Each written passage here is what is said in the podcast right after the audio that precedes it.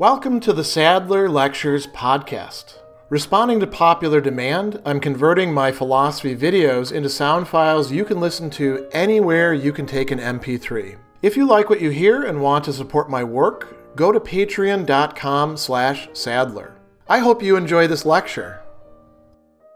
One of the important tools that the bounty hunters use in Philip K. Dick's Do Androids Dream of Electric Sheep is a test that is supposed to tell humans apart from androids and therefore allow the bounty hunters to, with great confidence, in fact, you know, almost 100% confidence, say that this thing is an android and can be retired or killed, and this is a person and we cannot do that to it. And there's a lot lot of use of this test within the novel itself, much more than we see in the film adaptation, The Blade Runner, where it's used early on, replicating at least one main, we could call it vignette within the novel itself, which we'll talk about briefly the testing of Rachel Rosen. And what we see here is early in chapter three, Rick is talking about tests, right? No intelligence test would trap such a Andy as the new Nexus 6s. But then again, intelligence tests hadn't trapped an Andy in years, not since the primordial crude varieties of the 1970s. The Nexus 6 android types, Rick reflected, surpassed several classes of human specials, that is, humans whose brains have devolved in certain ways in terms of intelligence. In other words, androids equipped with the new Nexus 6 brain unit had, from a sort of rough, pragmatic, no nonsense standpoint, evolved beyond a major but inferior segment of mankind for better or worse. The servant had in some cases become more adroit than its master. That's the dilemma going on. But new scales of achievement, for example, the Voight-Kampff empathy test, had emerged as a criteria by which to judge. An android, no matter how gifted as to pure intellectual capacity, could make no sense out of the fusion which took place routinely among the followers of Mercerism, an experience which he, Deckard, and virtually everyone else, including subnormal chicken heads, managed with no difficulty difficulty. Now, it's not actually measuring the fusion as such, although androids don't understand Mercerism. It's measuring the kinds of responses. And we see this discussed at the end of chapter four, where there's a little bit of exposition. Rachel says, I've never seen an empathy test being administered. What are these things that you have there measure? And then we get some info dumping. Rick said this. He held up the flat adhesive disc with its trailing wires, measures capillary dilation in the facial area. We know this to be a primary autonomic response, the so called shame or blushing reaction to a morally shocking stimulus. It can't be controlled voluntarily, as can skin conductivity, respiration, and cardiac rate. He showed her the other instrument, a pencil beam light. This records fluctuations of tension within the eye muscles. Simultaneous with the blush phenomenon, there can generally be found a small but detectable movement of, and then she interrupts, and these can't be found in androids. Now, here he says something really interesting. They're not engendered by the st- stimuli questions. No, although biologically they exist, potentially. So, what we've got here is a fairly simple test, which is measuring responses, shame or embarrassment or other, you know, negative emotion responses to questions. And the questions are deliberately designed to evoke emotional responses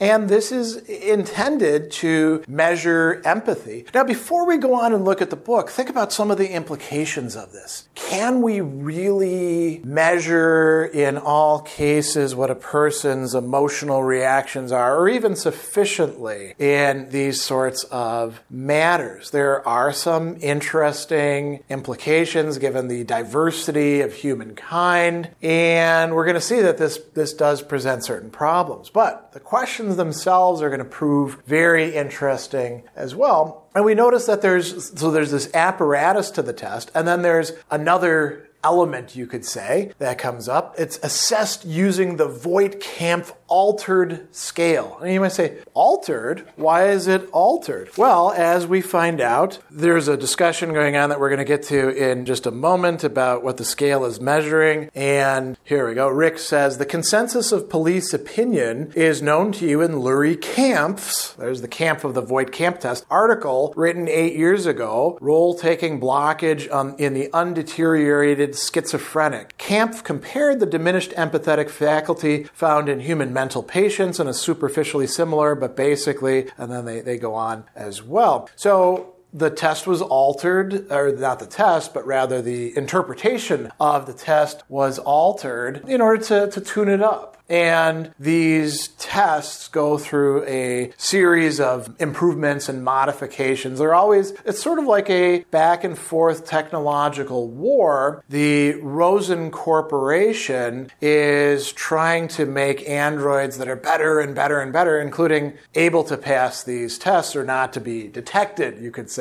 by these tests. And actually, at the very end of the discussion in chapter 16, when Rachel the android and Rick have been together in a hotel room. So she says, Why did Eldon and the other Rosens, the human ones, why did they want me to go along with you? And so he says, To observe, to detail exactly what the Nexus 6 does that gives it away on the Voight-Kampff test. And then she says, on the test or otherwise, everything that gives it a different quality. And then I report back, and the association makes modifications of its zygote bath DNS factors. And then we have the Nexus 7, the, the newest Android yet to come. And when that gets caught, we modify again. And eventually the association has a type that can't be distinguished. And he asks her about another test. Do you know about the Bonelli reflex arc test? He asked. And she said, We're working on the spinal ganglia too. Someday the Bonelli test will fade into yesterday's hoary shroud of spiritual oblivion, right? And so what we've got here is a corporation that off world is trying to subvert and defeat these tests. And now that's a good lead in to thinking about the concerns about the Voigt-Kampff test. What are the concerns? Well, what if a human doesn't pass the test? And this comes up in sort of a hypothetical way early on in a discussion between Deckard and Bryant, right? So this is in that passage that we were looking at from chapter 4. And he says, this is a Bryant, when you run the Voigt-Kampff scale up there, if one of the humans fails to pass it, Rick says, that, that can't happen. And then Bryant says, well, one day a few weeks ago, I talked with Dave, the other bounty hunter, about exactly that. He'd been thinking along the same lines. I had a memo from the Soviet police, WPO itself, circulated throughout Earth plus the colonies. A group of psychiatrists in Leningrad have approached WPO with the following proposition. They want the latest and most accurate personality profile analytical tools used in determining the presence of an android. In other words, the Voigt-Kampff scale applied to a carefully selected group of schizoid and schizophrenic human patients. Those specifically, which reveal what's called the flattening of affect. You've heard of that. And then Rick says, well, that's specifically what the scale measures. So there's a, there's a problem. Different types of mental disorders could lead to the flattening of affect that then could lead to being misjudged on the test as not being human, not having the proper empathetic responses, and therefore being an android. And he goes on and he says, the Leningrad psychiatrists think that a small class of human beings could not pass the Voigt-Kampff scale. If you tested them in line with police work, you'd assess them as humanoid robots. You'd be wrong, but by then they'd be dead. And so that would be a major problem. And so Rick says, but those individuals, and then Bryant says, well, they'd be in institutions. They couldn't conceivably function in the outside world. They certainly couldn't go undetected as advanced psychotics, unless, of course, their breakdown had come recently and suddenly and no one had gotten around to noticing. But this could happen. And then he goes on and he says, what worried Dave is the appearance appearance of this new Nexus 6 advanced type. The Rosen organization assured us, as you know, a Nexus 6 could be delineated by standard profile tests. We took their word for it, but those slippery bastards, right? He, he's going on. They've tricked us in, in many respects. He says, now we're forced to determine it on our own.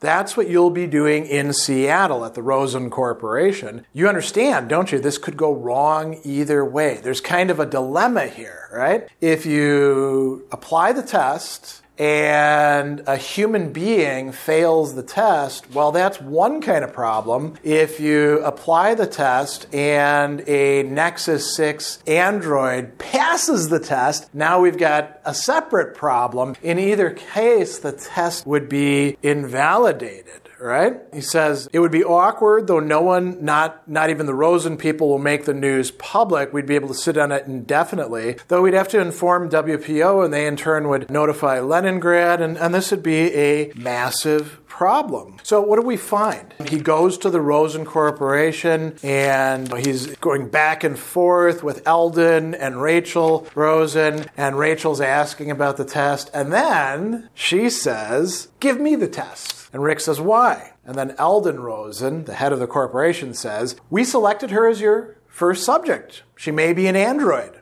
We're hoping you can tell. So they give the test to Rachel. And here we should look at the questions that are being asked because that gives us an idea how they're evoking the emotional responses. We're going to see similar questions with Luba Luft a little bit later. So what are the questions? He says, I'm going to outline a number of social situations. You are to express your reaction to each as quickly as possible. You're going to be timed. And she says, of course, my verbal responses won't count. It's solely the eye muscle and capillary reaction you'll use as indices, but I'll answer. I want to go through with this. Go ahead, Mr. Deckard. So here's the first question. You're given a calfskin wallet on your birthday. She says, I wouldn't accept it. Also, I'd report the person who gave it to me to the police. Now, why? Because calfskin wallets are totally illegal. You have to kill a calf, you have to kill a living animal, which would show a lack of empathy in order to derive that. So even the products of that should evoke a kind of emotional reaction. He continues on to the eighth question. You have a little boy, and he shows you his butterfly collection, including his killing jar.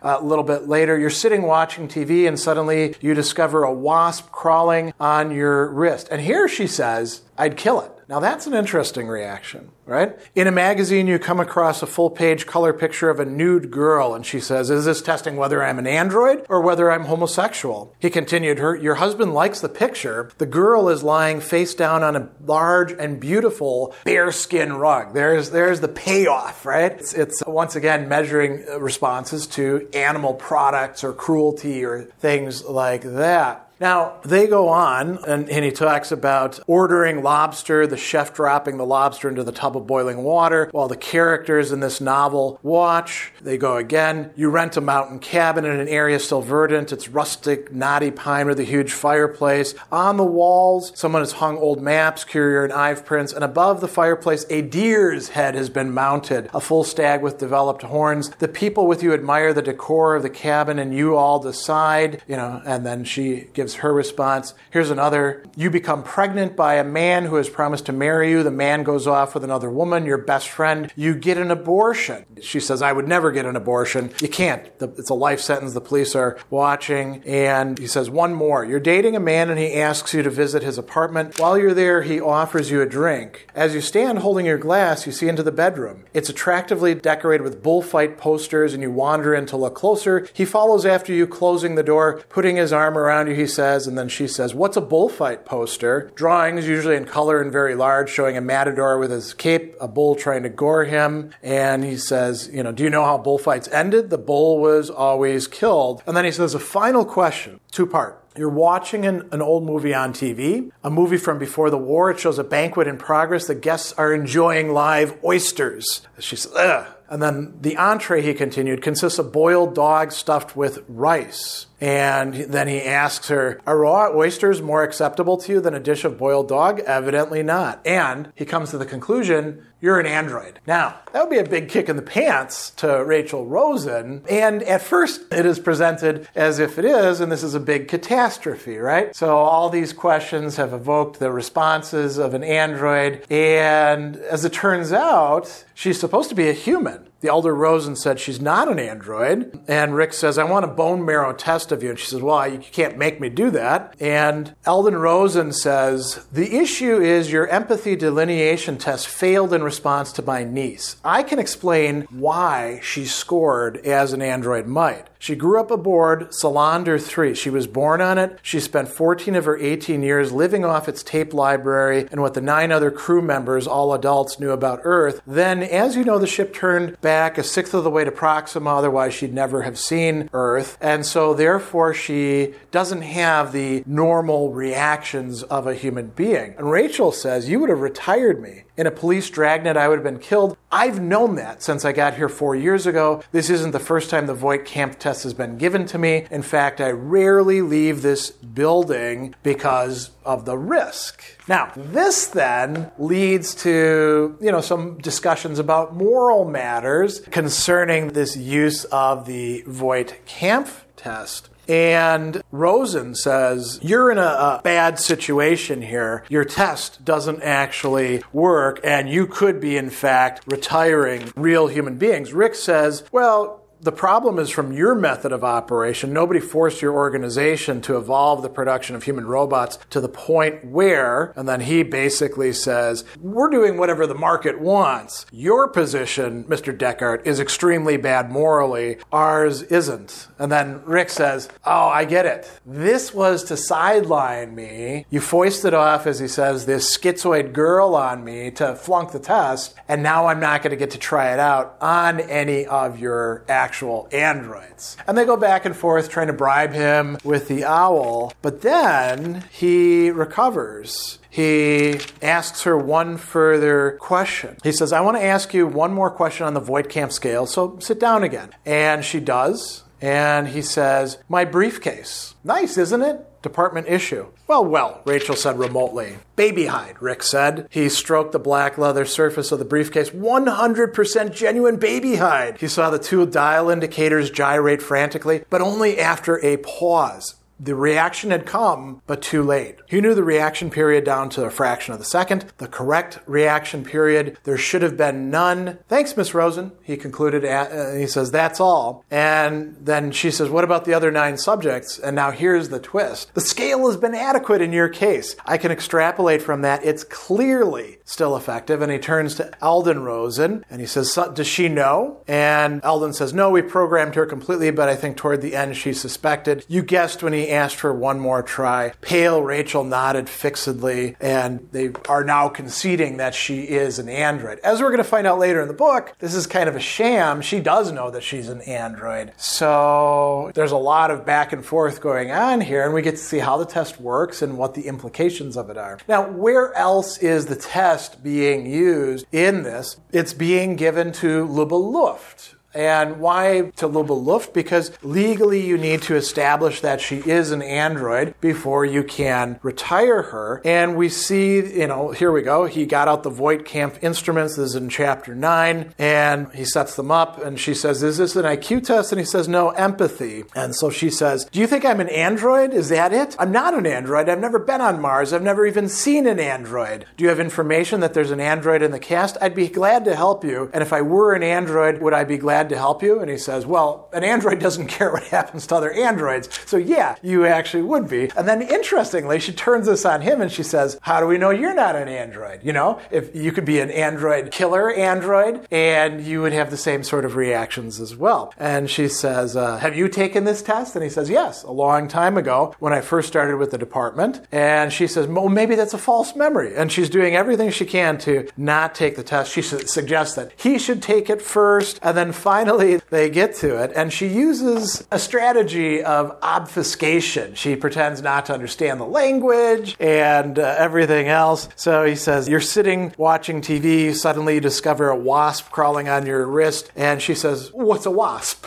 a stinging bug that flies. Oh, how strange. Do they still exist? I've never seen one. So she's doing all this chatter to avoid actually engaging with the test. And while he's trying to give the test, a police officer comes, a harness bull, as he's called, and he takes Deckard to this fake police station where Deckard is being treated as if he's a suspect, a deranged killer, potentially an android himself. And when he's talking to Garland, he explains, you know, what's going on with this Voight Kampff test. Garland, or the police official, says, What do you have in here? And Deckard says, Material pertaining to the Voight Kampff personality test. I was testing a subject when Officer Crams arrested me. And they go on a little bit further. Rick says, You can administer the Voight Kampff test to me. I've taken it before. I don't mind taking it again. And they say, Listen, we don't have this test. Garland says this Voight Kampff test you've mentioned, all that material you carry, it's an analytic tool for testing Andes. And Rick says it's our basic test, the only one we currently employ, the only one capable of distinguishing the new Nexus 6 brain unit. You haven't heard of this test? And they say, well, I've heard of several profile analysis scales for use with androids, but not that one. We actually use this other test. And as it turns out, Garland is an android, right? And he doesn't get the test himself because he and Phil Resch have a little bit of a shootout. Phil Resch, however, who is going to help Deckard with Luba Luft, he's worried that perhaps He's an android. Deckard's not even sure whether Phil Resch is an android or not. And so they give Phil Resch the Voight Kampff test, and it turns out that Phil Resch is indeed human which is good because he's got a pet squirrel who's dependent on him and he's pretty well, you know, his mindset is that he is indeed human and so it would be a real derangement to find out that he was an android. Deckard also self-administers the Voight-Kampff test to himself with Phil Resch there. Why?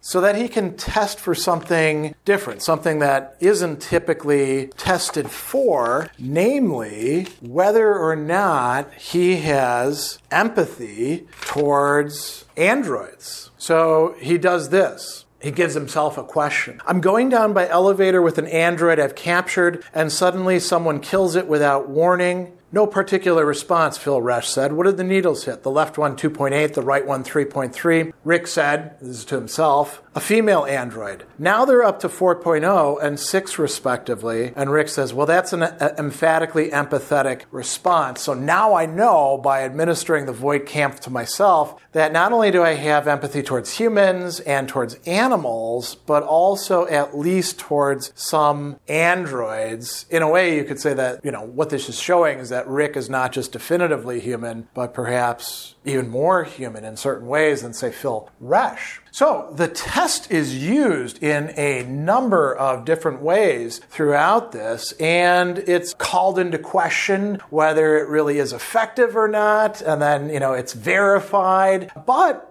you know, as we see in that passage that we talked about before, it's probably just one of, you know, a whole succession of tests. It's, it's supplanted other tests, and it's probably going to fail down the line when the Nexus 7s come out, and then they'll have to develop some new way of figuring out who's human and who's not. Special thanks to all of my Patreon supporters for making this podcast possible. You can find me on Twitter at Philosopher70, on YouTube at the Gregory B. Sadler channel, and on Facebook on the Gregory B. Sadler page. Once again, to support my work, go to patreon.com slash sadler. Above all, keep studying these great philosophical works.